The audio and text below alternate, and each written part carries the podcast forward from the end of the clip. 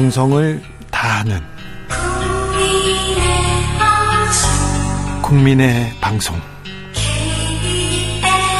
KBS 주진우 라이브 그냥 그렇다고요.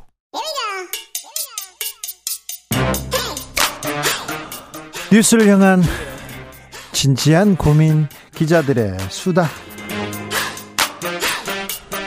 라이브 기자실을 찾은 오늘의 기자는 은지옥이요. 시사인 김은지입니다. 준비한 첫 번째 뉴스부터 가볼까요? 네, 이태원 참사 유가족들이 공식적으로 목소리를 냈습니다. 오늘 기자회견을 했더라고요. 네, 여섯 명의 유가족이 처음으로 공식적 발언을 쏟아냈는데요. 네.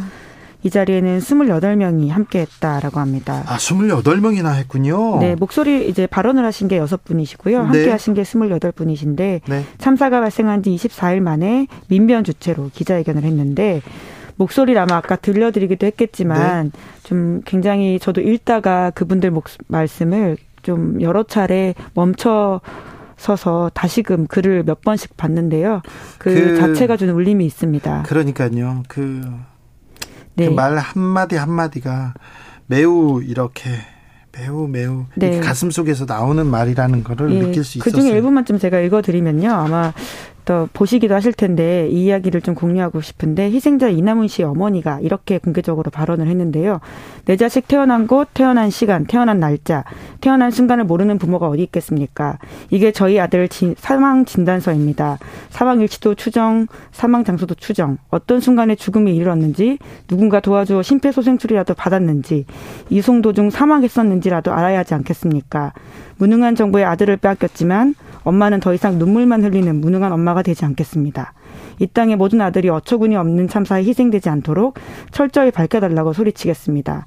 저는 정치를 잘 모릅니다. 제가 원하는 건 그날의 진실과 투명한 조사, 책임 있는 자의 사퇴, 대통령의 공식적 사과입니다. 이렇게 이야기했습니다. 네. 울림이 커서 저희가 다시 이렇게 말씀드렸습니다. 유족들의 요구 사항도 있었나요? 네, 여섯 가지인데요. 네? 대통령의 진정한 사과가 필요하다라는 건데요. 사과. 예, 참사 책임이 정부, 지자체, 경찰에 있다는 입장을 명확히 해야 된다라는 것이고요. 예. 성역 없는 엄격한 철저한 책임 규명. 책임 규명. 네, 그리고 피해자들의 참여를 보장하는 진상 및 책임 규명. 네. 뿐만 아니라 참사 피해자의 소통 보장, 인도적 조치 등 적극적인 지원이라고 하는 것인데요. 특히나 생존자들을 포함해서 모든 피해자들이 소통하고 슬픔을 나눌 수 있는 기회와 공간이 보장되어야 된다라는 것도 강조했고요. 희생자들에 대한 온전한 기억과 추모를 위한 적극적 조치가 필요하다라고 했는데 정부는 공개를 희망하는 유가족의 의사를 확인해서 공개 가능한 희생자 이름을 공개해야 된다라고도 했고요. 끝으로 2차 가해를 방지하기 위한 입장 표명과 구체적 대책 마련이 필요하다라고 밝혔습니다. 네. 그렇군요. 네. 아, 정부에서 오늘 보상 관련된 얘기를 했는데요. 보상 관련된 유족들의 요구 사항은 전혀 없었습니다. 네. 지금 보상보다 진정한 사과와 책임 규명 그리고 어, 희생자들을 온전하게 기억할 수 있는 추모할 추모할 수 있는 그런 어, 공간과 그런 노력들 필요하다고 이렇게 얘기하십니다.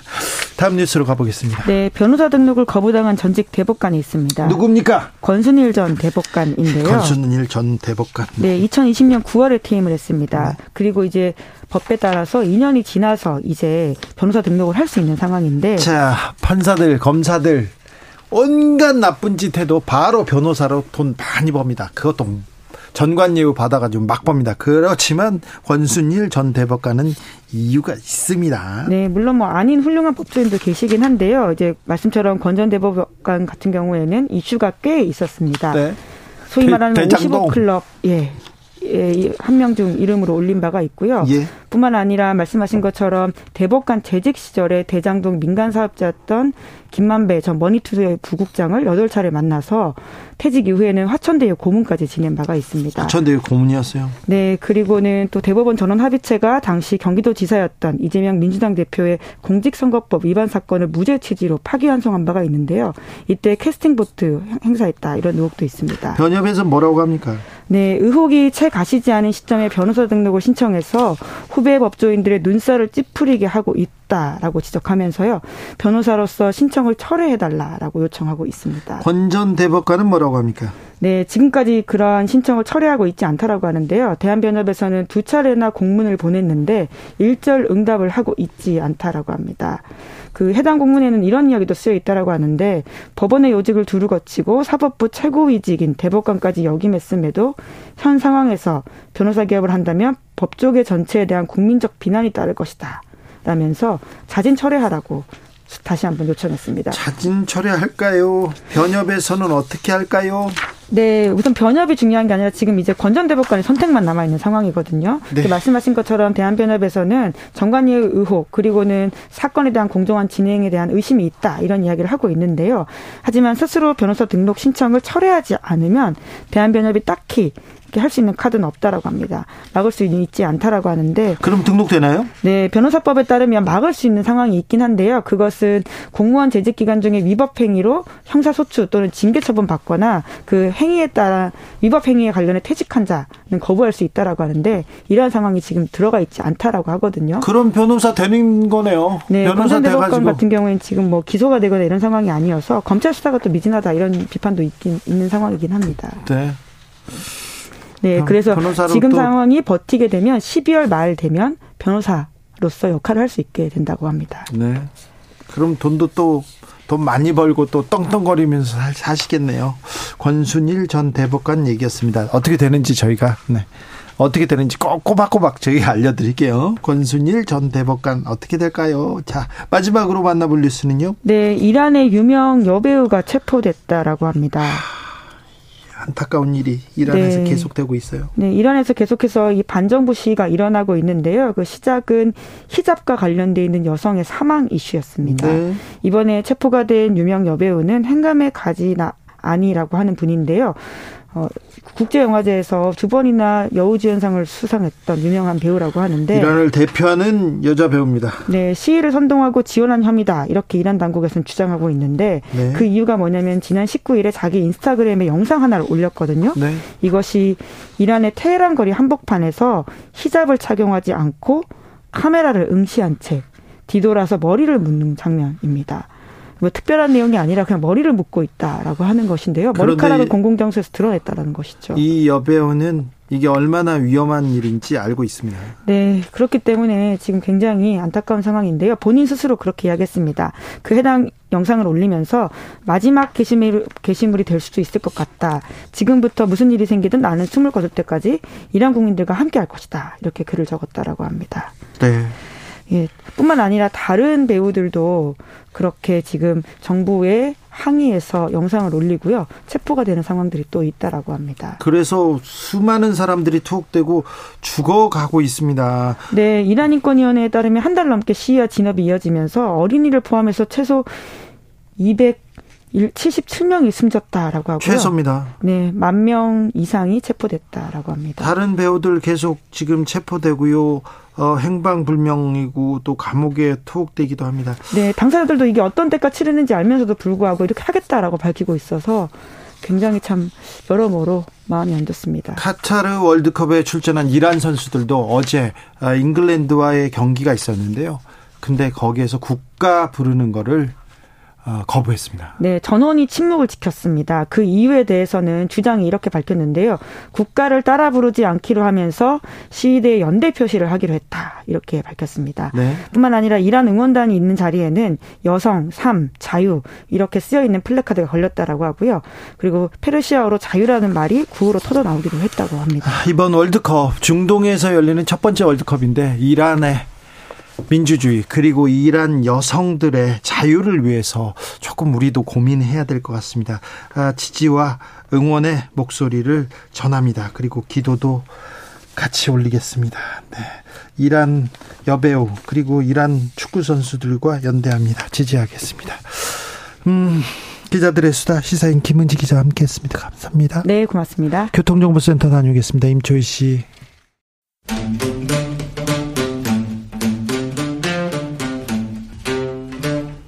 청년의 포부와 패기로 대한민국 정치를 새롭게 하자 청년의 시선 MG 세대가 말합니다. 요즘 정치. 2030 청년 정치인 두 분 모셨습니다. 본인 소개하고 시작하겠습니다. 네, 안녕하십니까. 국민의힘 전 최고위원 김용태입니다. 네. 안녕하세요. 더불어민주당 전 비대위원 권지웅입니다. 네. 월드컵이 개막됐습니다. 지상 최고의 축제인데, 네. 월드컵 네. 좋아하세요, 권지웅? 아, 네. 2002년도 기억이 아주 강하긴 하지만 네. 그 뒤에도 이제 챙겨봤었죠. 아 그래요? 네. 아 2002년도에 월드컵 때 뭐 하셨어요? 전 초등학교 6학년이었고요. 아, 그래요? 거리 응원 나가서 응원하고 기억에 예. 다 남겠네. 그럼요. 꿈은 이루어진다. 네. 예. 꿈은 이루어진다. 그 카드 섹션 할 때 그 꿈 일부에 저 제가 있었어요. 아. 저는 당시에 부산에 있었는데 네. 막 부산에 버스 위에 사람들이 올라가고 저는 중3이었는데 하여튼 재밌었어요. 진짜 그게 말이 안 됐는데 차를 이렇게 끌고 나오잖아요. 차 위에 자기 차 위에 다른 사람들이 막 위에 올라오는데 아. 올라오라고 그래가지고 거기서 같이 그 뛰고 그때는 맞아요. 음식도 같이 나누고 맞아요. 서로 이렇게 예, 응원하고 외치고 예. 그런데 사고가 없었어요. 네. 그래서 외신에서 이렇게 많은 사람들이 거리에 나왔는데 이렇게 질서 정연하고 이렇게 또 처리도 잘하고 술을 먹고 사람들이 모였는데 한 건의 폭력 사건도 없고 음. 아. 아, 그때는 아무튼 군중 관리도 되게 열심히 했다고 합니다. 그때 어, 박지원 실장 얘기로는 대통령이 축구 경기장에 가서도 5분 10분 단위로 정무수석과 비서실장한테 그 어, 관중들 그리고 응원단의 안전을 계속 챙겼다고 음. 합니다. 자, 윤석열 대통령이 도어 스태핑 전격 중단했는데 이거 어떻게 보십니까? 김용태 뭐, 최고. 저는 개인적으로 좀 아쉬운 측면이 있지만 네. 대통령실 입장에서는 현실적인 조치 아니었을까 생각해요. 아무래도 사실 좋은 의미로 가지고 시작했지만 새 정부가 시작한 6개월 동안 어, 도어 스태핑을 통해서 오히려 정쟁이 좀 발생했었던 것도 있었고 그래서 대통령실에서는 좀 그런 것에서 뭐 현실적인 조치를 내리지 않았나 하지만 사실 용산으로 이전한 이유 중에 하나가 소통 강화잖아요. 네. 근데 물론 도어 스태핑이 소통의 한 측면이기지만 계속해서 소통은 이어나가야 되지 않나 생각됩니다. 저는 일단 도어 스태핑 자체가 그 대통령실에 되게 큰 부담이라고 하는 건 동의합니다. 그래서 이것을 잘 하실 수 있을까 그런 어떤 걱정 어린 눈길은 있었는데 근데 전반 적으로 이것에 대한 시작은 사실 윤석열 대통령이 스스로 하겠다고 했고 지금 좀 불쾌할 수는 있어도 기자의 본부는 질문하는 것인데 그 질문이 있었다는 이유로 스스로 폐기해 버렸어요. 그러니까 전반적으로 코미디가 돼 버린 거죠. 그리고 그렇게 질문이 나올 수밖에 없었던 배경을 국민들은 다 알고 있습니다. 그러니까 들리는 대로 자막을 달아서 기사를 냈는데 그것이 가짜 뉴스라고 또 대통령이 직접 말을 하고 그것도 납득이 안 되지만 그걸로 인해 헌법이 흔들렸기 때문에 헌법 소호의 책임을 다하기 위해서 MBC를 전용기에서 배제시켰다라고 하는 이런 궤변 그러니까 어디에서 이 공감을 할 수 있거나 혹은 아니면 이해가 가능한지 저는 잘 납득되지 않는데 그 일련의 과정에서 기자가 질문을 줘 어디가 악의적이냐 고 그랬더니 도스태핑을 그만뒀어요. 그러면 사실 용산 대통령실에 계실 필요가 있습니까? 다시 청와대로 들어가셔서 차라리 교통에 대한 혼잡이나 아니면 뭐 어떤 경호에 대한 부담을 좀 낮추시는 게 더 낫지 않을까 정도로 MBC 생각됩니다. 탓이다는 대통령실 국민의힘 입장에 김용태 최고는 어떻게 생각하십니까?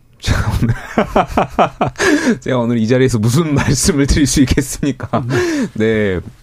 어, 참 유엔 총회에서 대통령께서 말씀하신 것을 가지고 이제 벌어진 일이잖아요. 근데 그러니까. 국민들이 봤을 때 이게 그렇게 지금 정쟁을 흐르고 언론과 각을 세울 일이야 이렇게 보실 거란 말이죠. 지금 그게 그렇게 중요해? 네, 경제 위기, 안보 위기, 사회 문화 위기 다 위기인데 네. 지금 이거 가지고 너무 여야가 여당도 마찬가지예요. 방어하기에 되게 급급하고 또 비대위원께서 MBC 광고 주지 말아야 된다는 식의 뉘앙스로 말씀하시고 이러한 것들이 정말 저 여당의 총력을 다해서 방어할 문제인가를 고민해 봤을 때 그렇지 않잖아요. 그러니까 사실 대통령께서 그 유엔 총에서 어떤 말씀을 하셨고 국민들께 솔직하게 말씀하시고 입장 표명을 하시면 사실 끝날 문제인데 그러니까 전략적으로 좀 전략적으로도 어 실패라고 봐요. 이렇게 언론하고 특정 MBC하고 각을 세워 봐야 어, 뭐가 남겠습니까? 뭐 MBC 사장이나 아니면 MBC 경영진들이 뭐 와서 사과할 것도 아니고 언론과 결과적으로 갈등과 긴장 국면에 가는 거잖아요. 전혀 저는 잘못된 결정이다, 적절하지 않았다라고 생각합니다. 저는 오늘 사실은 그 12구 참사의 유가족분들이 기자회견을 하는 걸 보면서 그분들이 그렇게 말해요. 사실은 사고 이후에 국가가 무엇을 했는지 모르겠다. 그러니까 물론 사고가 안 나게 했어야 될 게 가장 중요했지만 그 이후에도 17일이 지나서 유가족들이 비밀 회의하듯이 몰래 만나는 느낌으로 만나기 시작했고 지금도 제대로 된 예를 들면 위패 그러니까 뭔가 그 이제 조문을 하는데 이름을 걸지 말지를 물어라도 봤어야 되는 거 아니냐라고 오열을 하시던데 근데 이번에 대통령에게 질문한 기자가 있었고 그걸로 인한 논란이 생기자 바로 비서관이 사의를 표명했어요.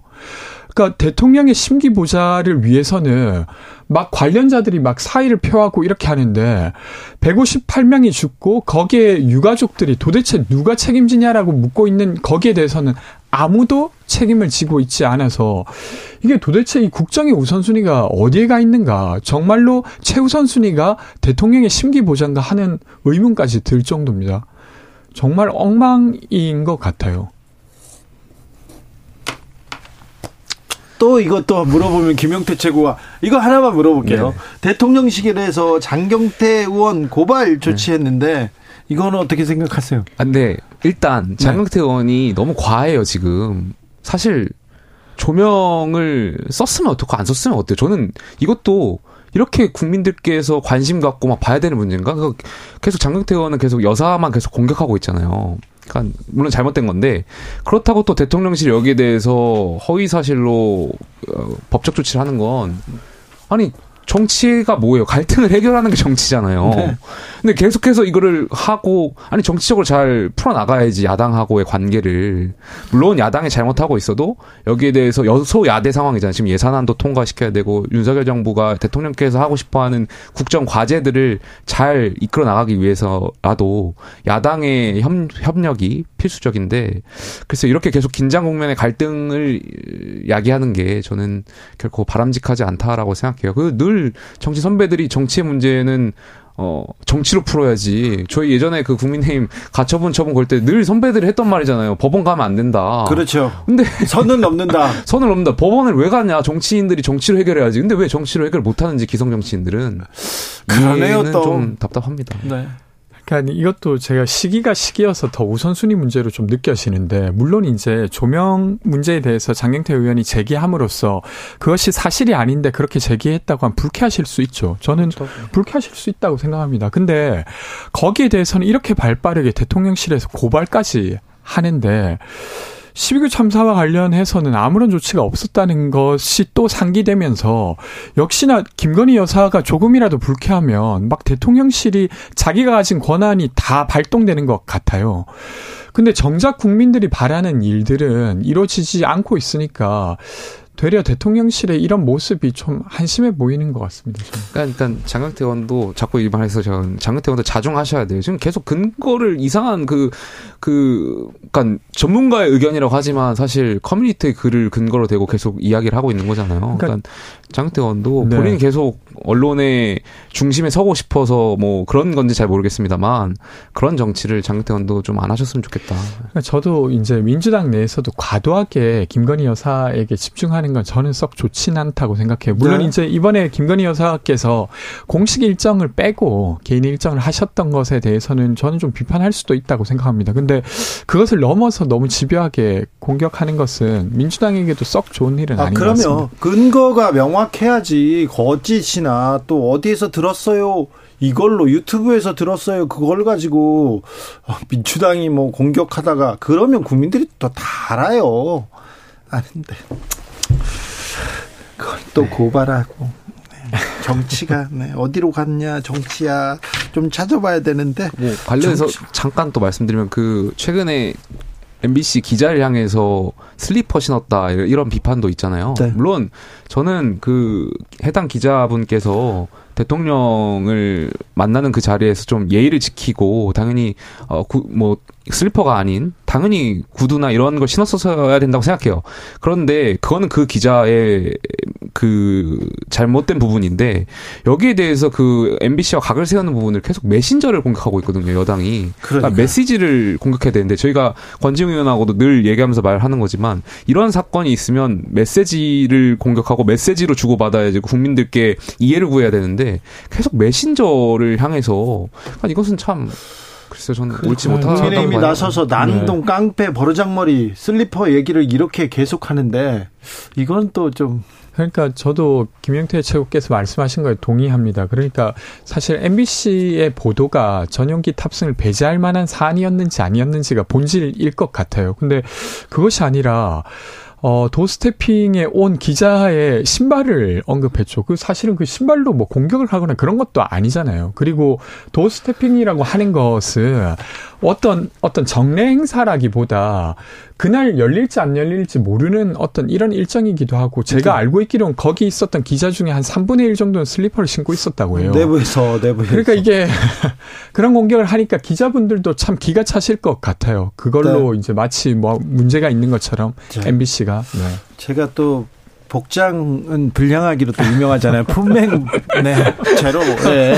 그래가지고 제가 국무총리를 만날 때, 예. 어, 반바지를 왜 슬리퍼를 신고 갔고 저는 그냥 봄 여름 가을 겨울 슬리퍼를 신고 다녀요. 네. 겨울에도 웬만하면 발에, 발에 땀이 많으신가? 아, 웬만하면 양말 양말 살 정도까지는 안 됩니다. 제가 네. 그래서 그런데 아무도 제 그거 뭐 복장에 대해서 뭐라고 얘기는 할 수 있어요. 그 이낙연 국무총리를 만나러 갔을 때 반바지에 슬리퍼를 입고 가니까 어떻게 재상을 만나는데 슬리퍼를 신고 왔냐고 얘기를 해가지고 철렵질 한다고 그러니까 웃기고 있네. 제가 그랬던 그런 일이 있었고요.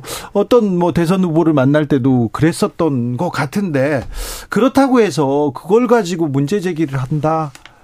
잘 모르겠어요. 그러니까 사실은 징계까지 좀 의뢰를 했다고 하는 거잖아요. 네. 김은혜 수석께서 그러니까 네. MBC를 뭔가 징계해야 될 것 같은데 어느 정도가 적절한지를 기자단에게 물었다고 하는데 그게 뭐 복장 때문에 그럴 만한 일입니까? 참 납득 안 됩니다. 복장이 다져가지고. 네. 자, 다른 얘기로 가보겠습니다. 민주당에서 이재명 대표의 측근이라고 최측근이죠. 김용 그 다음에 정진상 구속됐습니다. 자, 이제 이 문제를 민주당에서는 어떻게 해야 된다고 보십니까? 어렵습니다. 권지웅 의원님.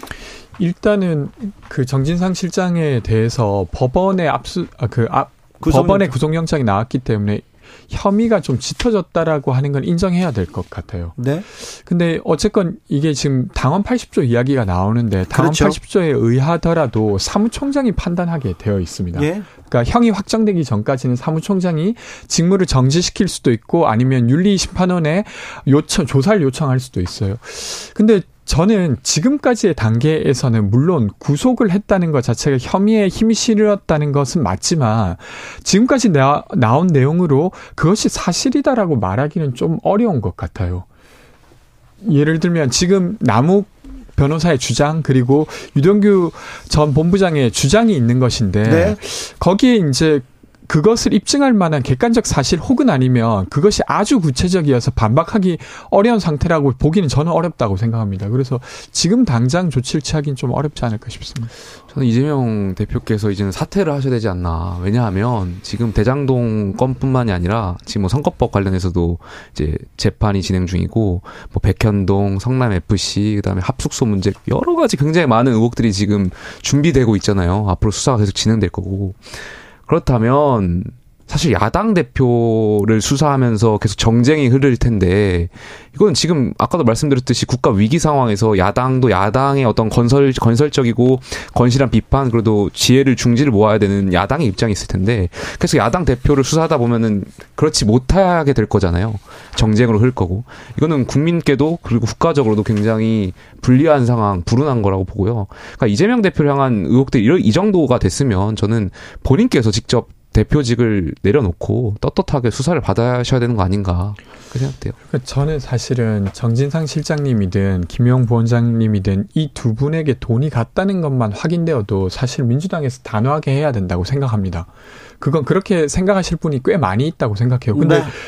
지금 단계에서는 뭐 제가 알 수 있는 것은 뭐 피사실이 공포된 것을 볼 수밖에 없지만 지금 단계에서는 그 돈이 갔다라고 확언하기가 저는 좀 어려워요. 그러니까 이제 다른 민주당 구성원들도 쉽사리 입을 떼고 있지 않은 거 아닌가 싶습니다. 그런데 사퇴를 안 하시겠죠. 사실 방탄을 위해서 당대표에 출마한 것도 있을 텐데 여기서 사퇴를 하시면 본인이 출마했었던 사퇴 안 하시겠죠. 예. 네, 안 하지 않을까. 근데 네. 저는 만약에 돈을 받았다라는 것이 그러니까 법원의 확정 판결이 아니더라도 부인하기 어려운 어떤 사실로서 확인된다고 하면 저는 그런 결단도 하셔야 된다고 생각합니다. 네. 네. 그렇군요. 다음 주는 어떤 뉴스를 가지고 또 얘기할 것 같아요? 또 대통령과 누구와 또 MBC와의 이 갈등 이 얘기는 이제 그만 좀 들었으면 하는데 다음 주는 국정조사 관련해서 좀 더 뭐 나오는 게 있지 않을까요? 지금도 보면 검찰 경찰 특수본에서 확인하지 않은 사실이 언론을 통해서 보도되기도 했잖아요. 이상민 장관이 그때 뭐 명단 없다고 말했던 것도 언론을 통해서 확인되고 이랬는데 국정조사 관련한 것으로 준비되면서 제보자도 있을 테고 그런 것들이 또 뉴스거리가 되지 않을까 싶습니다. 글쎄 뭐 언론 MBC와의 하고의 관계가 바로 저는 끝날 거라고 보여지진 않고요. 안타깝게도 다음 주에도 좀 계속해서 갈등이 이어지지 않을까 안타깝게도 음. 빨리 해결됐으면 좋겠습니다. 근데 네. 예, 정치가 갈등을 해결하는 거잖아요. 갈등을 일으키는 것이 아니라 정치의 본질을 좀더 집중했으면 좋겠습니다. 한 2년째 이 얘기하고 있는 것 같은데 정치인들은 정치를 할 생각이 별로 없는 것 같아요. 뭐가 유리한지 어떻게 싸워야 하는지 그 얘기만 하는 것 같죠. 안타깝습니다. 자, 청년이 본 정치 권지윤, 김용태 두 분 감사합니다. 고맙습니다. 주진우 라이브 여기서 인사드립니다. 저는 내일 오후 5시 5분에 돌아오겠습니다. 지금까지 주진우였습니다.